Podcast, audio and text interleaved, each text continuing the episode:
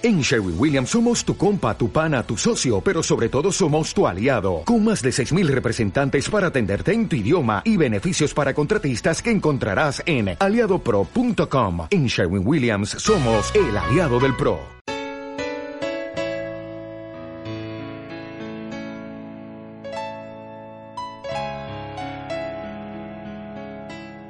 A perdonar o no tengo que perdonar no me ha molestado a nadie, no he molestado a nadie, pues no me pasa nada.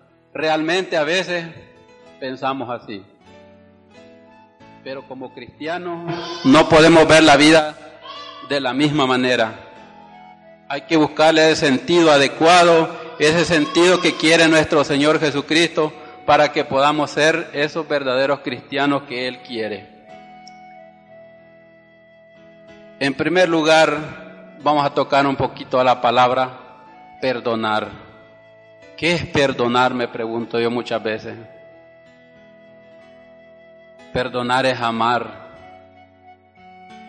El que no ama no puede perdonar. Y eso es un hecho. Olvidar.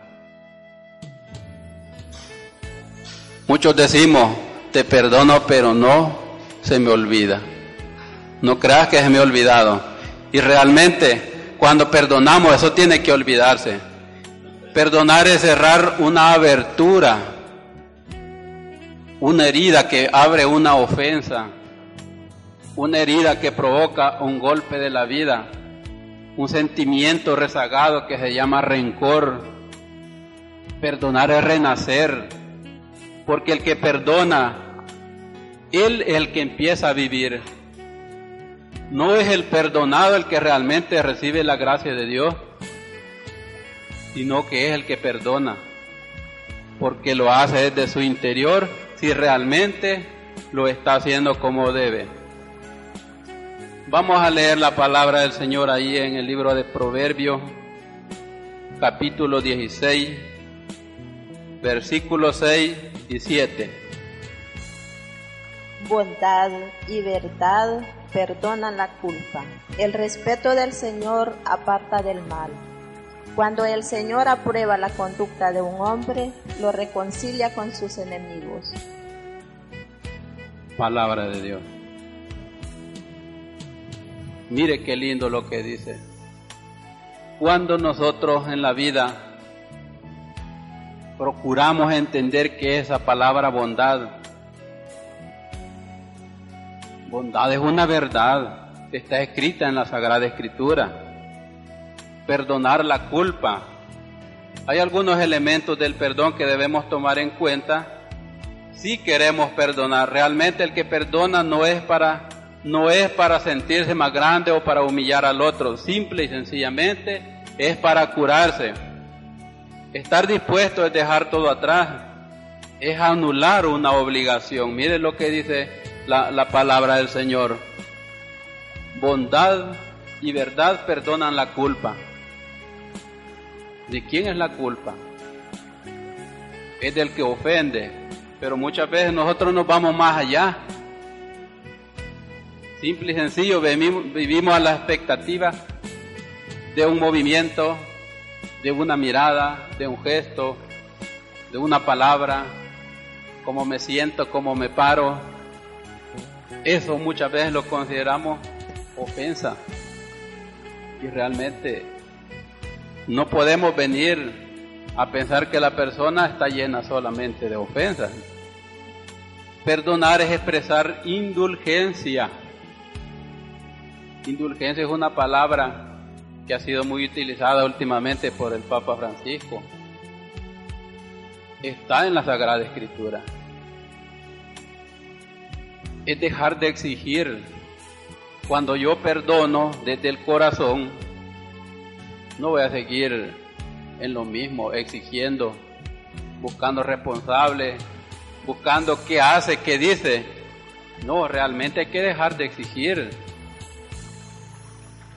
Cuando hablamos de indulgencia, significa que lo está exonerando de toda culpa. Es un acto de bondad. Mire cómo dice el versículo 6. Bondad, dice, y verdad perdona la culpa. el 7 dice, cuando el Señor aprueba la conducta de un hombre, lo reconcilia con sus enemigos. ¿Será aprobado el perdón por el Señor? Claro que has aprobado. Porque nuestro Señor simple y sencillamente lo que quiere es que vivamos en paz, que vivamos como cristianos, que nos sepamos llevar en la vida social, porque Dios nos puso en esta sociedad y nos dio, nos dio la guía que es su santa palabra, cómo vivir esa vida. Somos humanos y decimos que pecamos, que ofendemos simplemente porque somos humanos. Sí, es cierto, pero aquí está la base cómo podemos curar esas heridas. Entonces Dios no se equivoca al ponernos en esta sociedad violenta, en esta sociedad que únicamente lo que hacemos a veces es, molestar. Entonces, de hecho, pues tenemos nosotros la clave correcta para poder caminar de acuerdo a la voluntad de nuestro Señor. Algunos pasos a considerar en el perdón no es aprobar la ofensa del otro, no es aprobar la ofensa. Cuando yo perdono, no le estoy diciendo a la otra persona, está bueno lo que hiciste, está bueno, pero te perdono. No, no es aprobar, no es para aprovecharse. Mire lo que dice el, libro de Proverbios 17, 13. Quien paga mal por bien, el mal no se apartará de su casa. Palabra de Dios. Mire que claro, a quien paga mal por bien, el mal no se apartará de su casa. Nunca, nunca nosotros con mi esposa como matrimonio superamos la vida que llevábamos. Ella hizo de todo para superar eso. Yo nunca hice nada porque simple y sencillamente no me interesaba. La vida que yo llevaba para mí era la correcta, para mí era la buena. Vida de vago, vida de bolo, vida de, mujeriego. Yo nunca hice nada. Ella hizo de todo, pero quizás no lo hizo con el Señor, o no sé cómo lo hizo. Tal vez toda la vida fue el tropiezo grande que tenía en la casa que se llama Osmín. Algo terrible. Y es bien claro cuando dice, el mal no se apartará de su casa. Con mis actos, con mi forma de vivir, con mi forma de ser, únicamente lo que estoy llamando es el mal a mi casa. Y mientras sigamos en esa vida, nunca, pero nunca, pero nunca se va a ir la maldad de allí. Porque la maldad la llevo yo, la maldad la arrastro yo a la casa. No está Dios allí, no está Dios. Dios está en la puerta tal vez, dame chance, te quiero ayudar, te voy a ayudar, mira hijo, te quiero ayudar, pero no, no, no, no, yo estoy bien. Con semejantes aranas, con semejantes pleitos, con líos a cada rato, corriéndome de la casa, pero todo estaba bien. Nunca, nunca en mi triste vida yo pensé que existía Dios y que podía moldear la vida de la gente. Nunca lo pensé. Posterior me vengo a dar cuenta que realmente allí estaba Dios. Perdonar no es olvidar, no olvidar que siempre sufrimos las conductas de nuestros actos. Dios hizo que las ofensas del rey David se escribieran para dejar claro que a pesar de su arrepentimiento, no lo libró de sus culpas, no lo libró de las consecuencias. Hay que entender y hay que comprender que si bien es cierto, Dios nos da todo, pero todo, todo para vivir felices, pero al final algo tiene que pasar. Y no es que Dios sea malo, es que simple y sencillamente es el resultado de mis actos. Con el perdón construimos nuestra iglesia doméstica. Eso es lo más importante para el cristiano. Su iglesia doméstica son sus hijos, su casa, su esposa. El caso de la esposa, su esposo. ¿Cómo podemos construir una vida doméstica, una iglesia doméstica, si no estamos con Dios? Simple y sencillamente pasamos desapercibido que Dios nos quiere, que nos ama.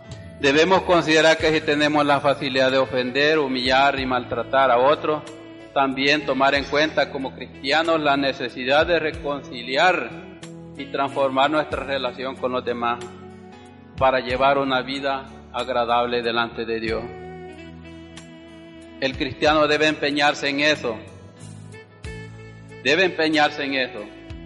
Jamás perder de vista que lo único que debemos procurar es ser agradables para Dios. ¿Cómo es posible que un cristiano ande peleando? Que un, cristiano sea revoltoso con el vecino. No se puede. No se puede. Las piedras tienen un fin, los palos tienen un fin, los pájaros tienen otro fin. Nosotros como personas humanas conscientes, Dios nos ha regalado eso lindo que se llama libertad. Podemos pensar, podemos sentir, podemos decidir.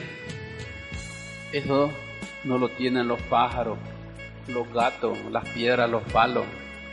Nosotros como humanos estamos llamados a hacer realidad este proyecto de vida, este proyecto de amor que Dios dijo, voy a crear al hombre, voy a mostrar mi amor,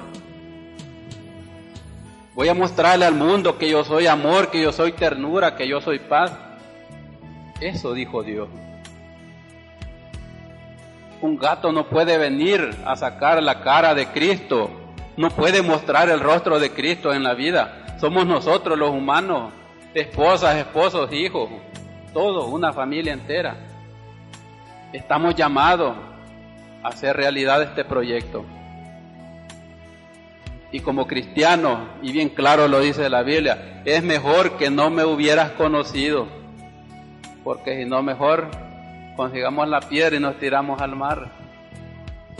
No leamos la Biblia, solo hagámoslo. Porque si no estamos dispuestos a vivir como Él quiere, no estamos haciendo nada. No es fácil, mire, ver a esta mujer aquí llorando día y noche, discutiendo, peleando. Y a última hora me dice Osmin, discúlpame, pero no podemos vivir juntos. Andate, yo sé que no tenés quien te cuide, no tenés dónde ir, pero andate, aquí ya no puedes estar con todo el dolor de mi alma, andate de aquí. Y se va al cuarto y empieza a sacar la ropita, mire, a meter al carrito que andamos ahí. Andate, amor, andate. Me dice, en dos años o tres años nos volvemos a rejuntar. ¿Cuál, hermano? El que se va, se va. No, pues yo estaba consciente que así era.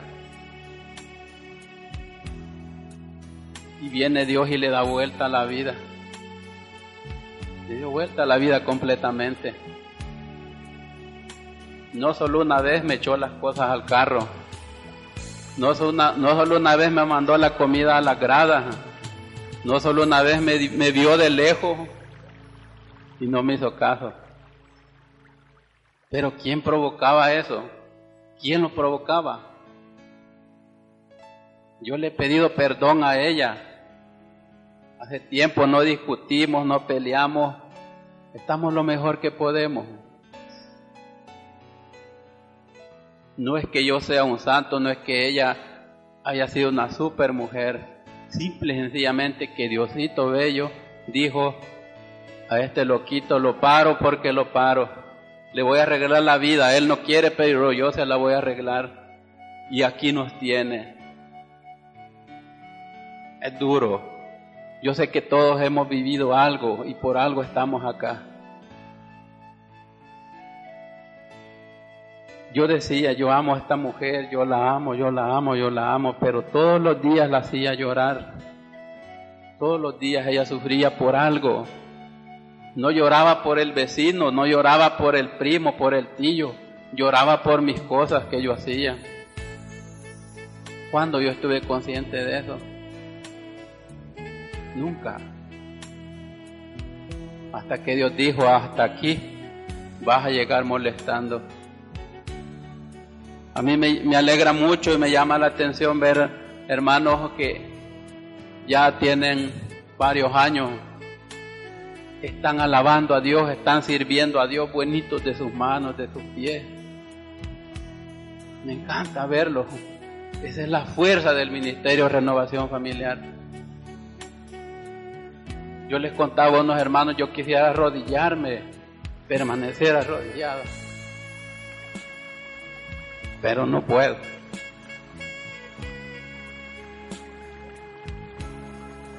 Quisiera levantar las manos.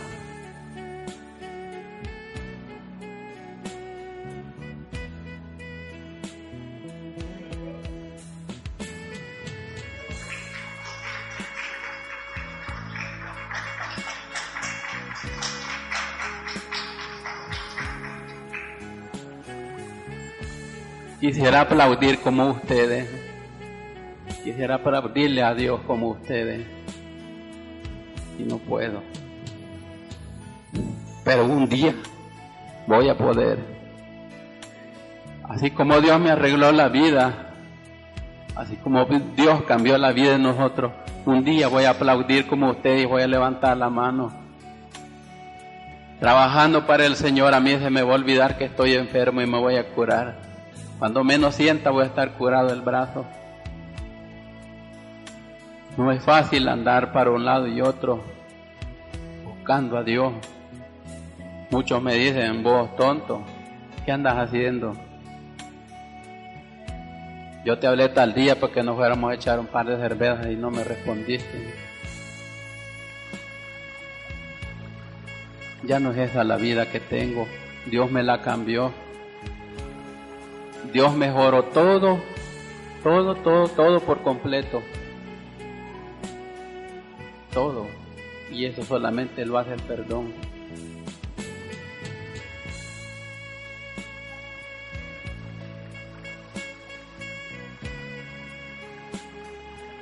Pase bien, hermano. Quien viene dispuesto a curar sus heridas, curemos nuestras heridas porque es lo mejor que Dios Dios nos regala.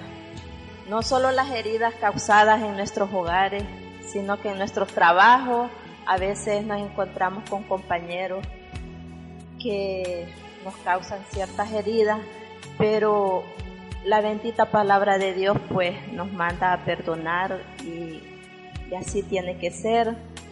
Eh, he escuchado que a veces hay hermanos que tienen vecinos que igual han pasado por problemas que dejan heridas. En los ministerios a veces hay divisiones, hay desamor, pero Dios nos manda a unirnos, a amarlo, a vernos con buenos ojos, a superar todas esas cosas, todas esas divisiones. Pues voy a comentar un poco de nuestra vida. 22 años de un hogar esos 22 años, como todos los que estamos aquí presentes, siempre tenemos heridas, siempre pasan problemas. Problemas, él salía, se quedaba con otra señora, problemas económicos, problemas de toda clase. Y discutíamos, los ofendíamos, heridas tras heridas. Eso era a diario Pasábamos un día bien, cuatro mal, y pues era agotable, era desesperante. Un día dije, ya no, hasta aquí, porque los celos de él eran tan grandes que se inventaba muchas cosas, muchas cosas injustas, y ahí venían los pleitos, las discusiones, los gritos, nuestros hijos escuchando todo eso. Y a veces nos decían, papá, mamá y ustedes porque están juntos, estuvieran bien mejor separados, mejor déjense, porque era constantemente. Como dicen, a veces cae una gota que rebalsa el vaso, él cae en otro problema peor de celos, en donde eh, él toma una, un número de teléfono, hace una llamada, amenaza a muerte y pues fue mal porque mi trabajo estaba en juego, podrían cambiarme de lugar, podían ponerme en otro lado que no era bueno, pero él no vio las consecuencias que podían pasar. Ya como muchas noches, muchos días de pleito, discusiones, ya basta. Hasta aquí dije, le voy a poner final. Porque él tiene su accidente, me llaman, pues como ya él muchas cosas las andaba en el carro, ya no, pues, o sea, ya no lo quería cerca de nuestra casa. Yo cortaba la llamada, pero a la quinta vez dije, voy a contestar, no sé quién es. Y me dicen, ¿usted Juliana de tal? Sí, le Es que Osmin de León está aquí en el seguro. Ah, vaya, está bien, puse el teléfono. Dije, ¿voy o no voy? ¿Qué hago? Si voy otra vez a los mismos, mejor no voy. Pero el Espíritu Santo me dijo, anda y ve qué le pasa a ese hombre. Me voy, pero no por amor, hermano. Me voy por amor al prójimo, porque él, su familia no está aquí en San Miguel, está San Salvador y dije, pues él ha de necesitar algo, y su familia lejos, me fui por amor al prójimo, no por amor a mi esposo. Fue muy, muy fuerte, muy duro, pero igual él se recupera, sigue peor. Los celos siguen peor porque era una persona deprimida con su problema, se sentía menos hombre y los celos crecieron más. Pues dije, basta, va a ser peor, esto no para, me voy a los juzgados, puse la demanda, nos citaron, me dieron medida. Era una pena porque no pudimos arreglar esto antes si no pasaba así. En ese proceso estábamos porque yo quería separarme, divorciarme, quería menos tenerlo cerca. Llega mi hermana de visita y me dice, hay un retiro en el oratorio, es del Ministerio de Renovación Familiar. Pues hablamos, nos pusimos de acuerdo y asistimos. Yo creo que cuando los hermanos vieron llegar este hombre, dijeron, ese hombre que viene, no se podía parar, no podía dar muchos pasos, yo lo andaba atendiendo. Pero los hermanos vieron sus cicatrices, sus heridas y su incomodidad, pero las mías que cargaba por dentro, nadie me las vio. Era desesperante, era duro. Nosotros llegamos al ministerio, llegamos a ese retiro y abrimos nuestros corazones. Hay un proceso de perdón en los retiros. En eso ocurrió grandes cosas en este hombre. Cayó sobre el brazo quebrado, andaba clavos, tutores, no sé cómo no, no se terminó de quebrar. Dios lo doblegó y le dijo cambia. De ahí para acá somos perseveradores. Asistimos escuchando estos temas maravillosos que nuestros hermanos con buena gana, con voluntad, con amor, ellos hacen. Nosotros cada tema lo hemos vivido y eso ha venido cambiando porque tampoco yo soy buena. En esos pleitos ocurrieron gritos, insultos para él.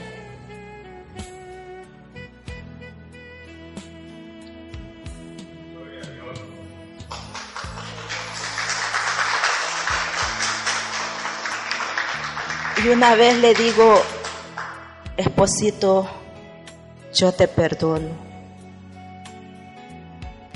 Te perdono porque mi corazón estaba tan roto, tan quebrado en pedacitos, que este ministerio me lo fue uniendo. Como ven acá, tenemos un corazón, no es que quedó mal, sino que está una herida, el mío era hecho pedacito, tenemos un corazoncito ya restablecido creo que el reflejo de nuestros corazones después de un perdón, porque sí, yo lo perdono y el perdón no es esperar a que si me ofender otra vez, no, el perdón es si vuelve a pasar, yo lo vuelvo a perdonar, es constante, es siempre. No me importa ya si me ofende o haga lo que haga, ya no me hiere, porque estoy con Dios yo siento a Dios en mi corazón, en mi vida, en mi casa, en todo lo que veo y hago. Sí, lo perdono siempre.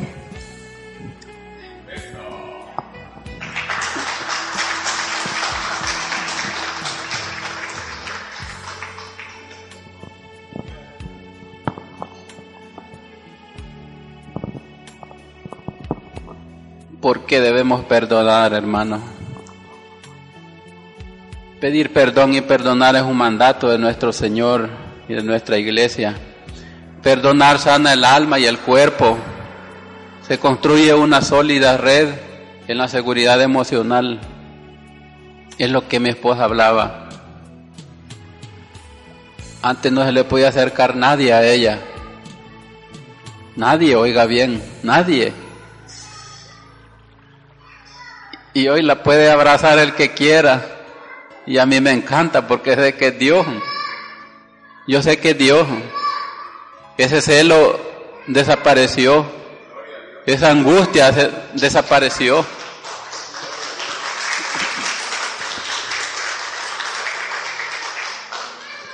Y eso solo lo hace Dios, nadie más. Como les digo, no es que nosotros hayamos cambiado o seamos unos santos esposos. Realmente aquí con los temas de cada uno de ustedes nos hicieron entender qué es eso, qué es el amor, cómo es Dios, cómo se mueve Jesús en la vida de la gente. Eso nos lo hicieron entender aquí. Cada uno de ustedes con sus testimonios, con sus mensajes, con sus temas, con las reflexiones. Nosotros estábamos vacíos. Yo crecí en una iglesia cristiana y para mí lo católico era detestable, estaba fuera de orden en todos los sentidos para mí. Ahora no me interesa que digan, ay, va el loco gritando, no me interesa. Si esta es locura, pues yo quiero estar loco todos los días por mi Señor.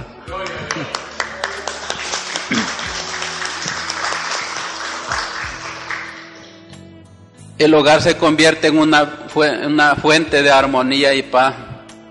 Y eso es comprobable, hermano. El perdón es un regalo. El regalo que esta mujer que está conmigo aquí me ha regalado no tiene precio. Es incomparable y solamente Dios lo puede hacer. La persona que, cree, que perdona crece emocionalmente y anímicamente. Ya no andamos a la expectativa de qué va a pasar, qué vamos a hacer. Cura las heridas. Perdonar nos enseña cómo amar mejora la salud en todos los sentidos, tanto del hombre como de la mujer. Mire lo que pasa cuando negamos perdón. Hay un montón de cuestiones que decimos nosotros, ¿y yo para qué? ¿Yo para qué? ¿Y por qué? Que lo perdone Dios, yo no soy Dios. Pero como cristianos vemos las cosas de otra manera.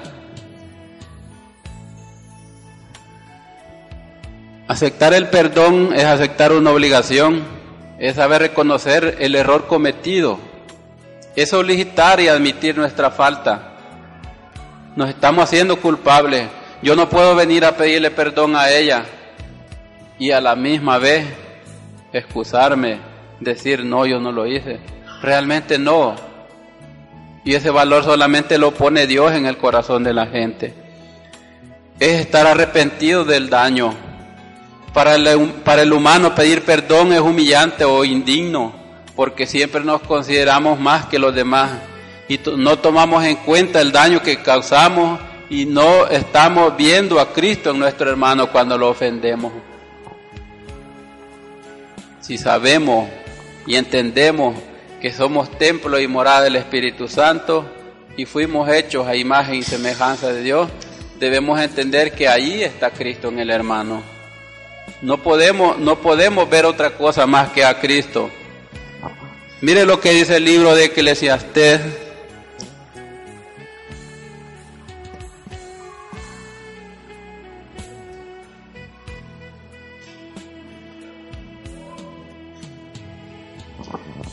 Eclesiastés 7:8.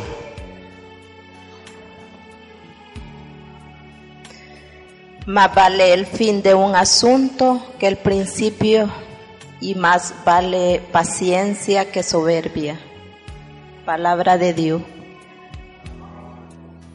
Más vale el fin de un asunto. Mire qué claro, que el principio y más vale paciencia que soberbia. Cuando no perdonamos, aumentamos la soberbia. Creamos odio y resentimiento continuo, lo cual es frustrante y dañino para la mente de la persona. Nace el deseo de venganza por el rencor acumulado. La persona ofendida se vuelve juez. No es que estemos hablando mal de los jueces, ¿va? creo que hay varios aquí y la resolución de esta persona siempre será de condena. Nunca, nunca va a poder ver otra, otra cosa más que eso. Porque en realidad a eso es que nos quedamos únicamente.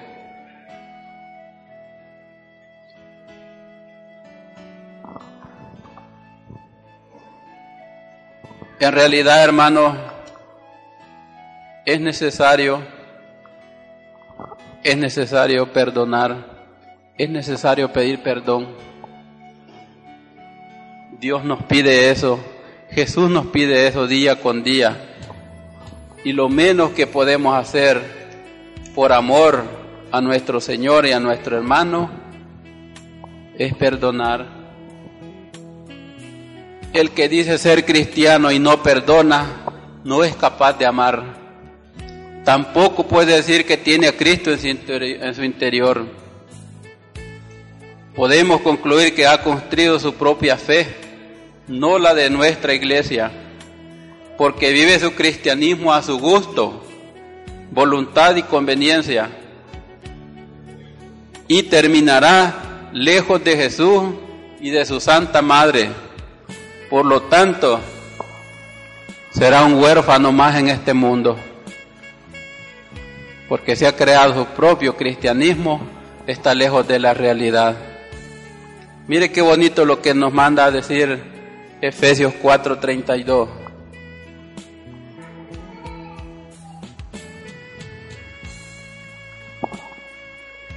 Sean amables y compasivos unos con otros. Perdónense unos a otros como Dios los ha perdonado en Cristo. Palabra de Dios. Sean amables y compasivos unos a otros. Perdónense, perdónense unos a otros como Dios los ha perdonado en Cristo. Aquí está todo el mandamiento.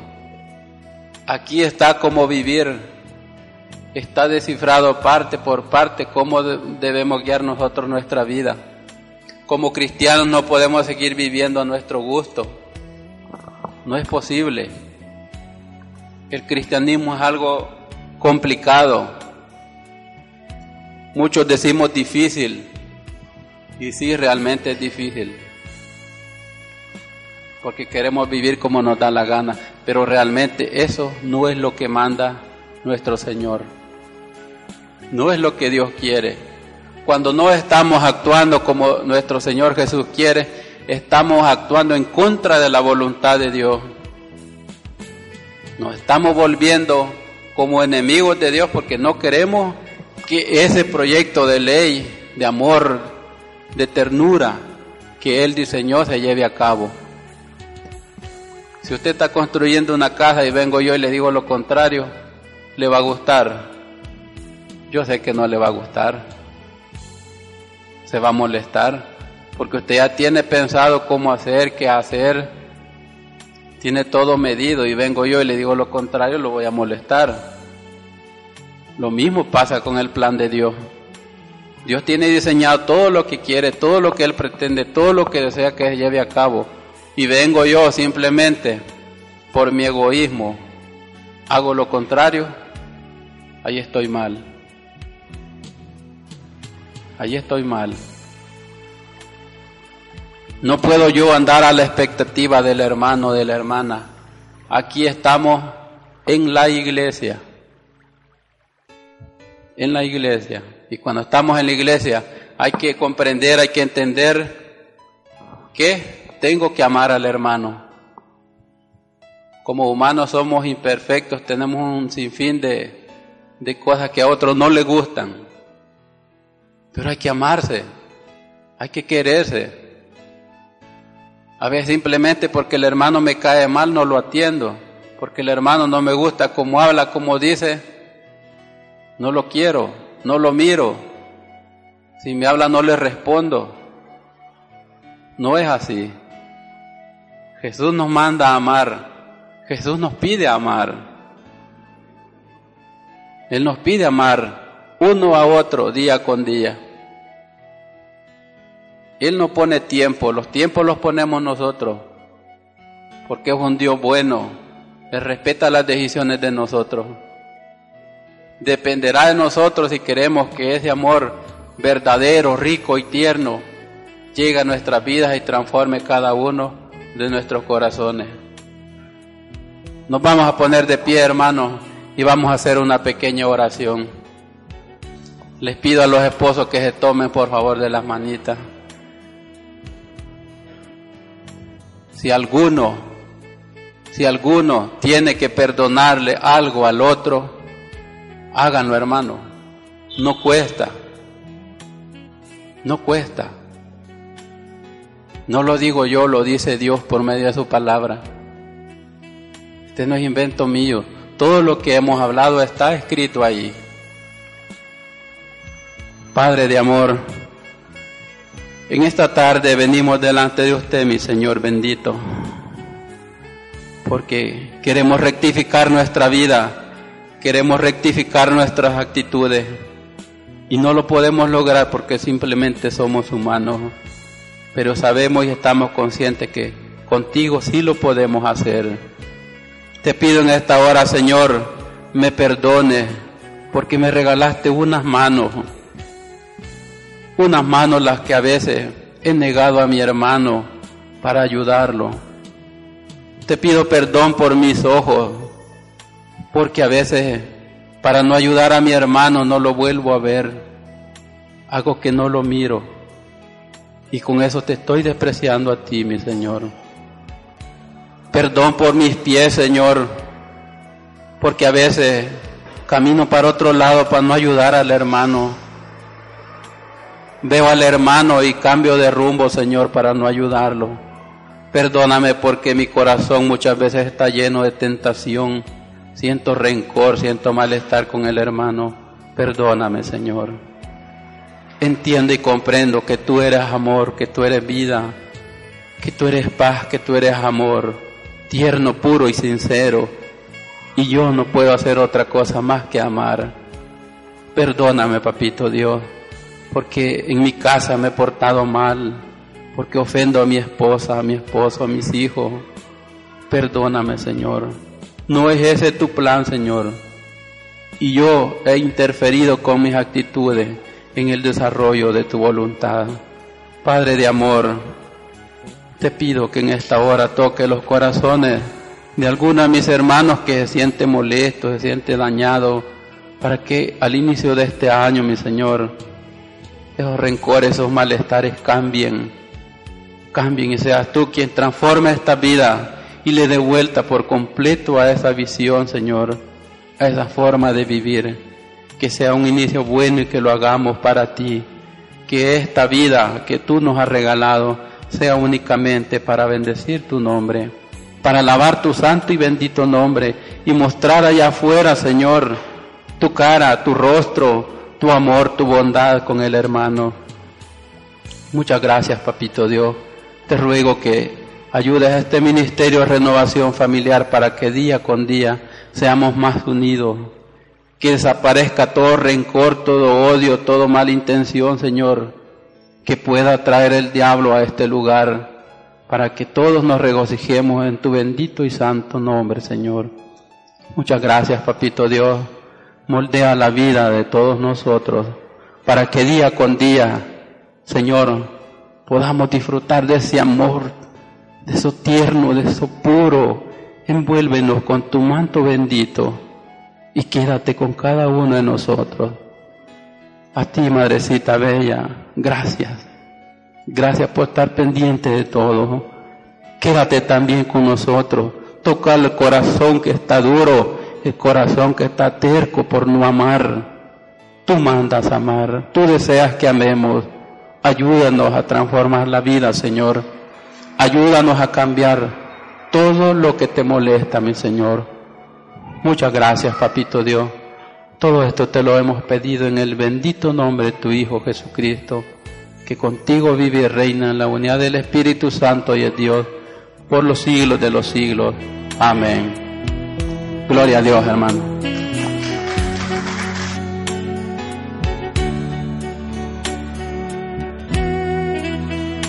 Somos RF Católica Radio, tan católicos como tú.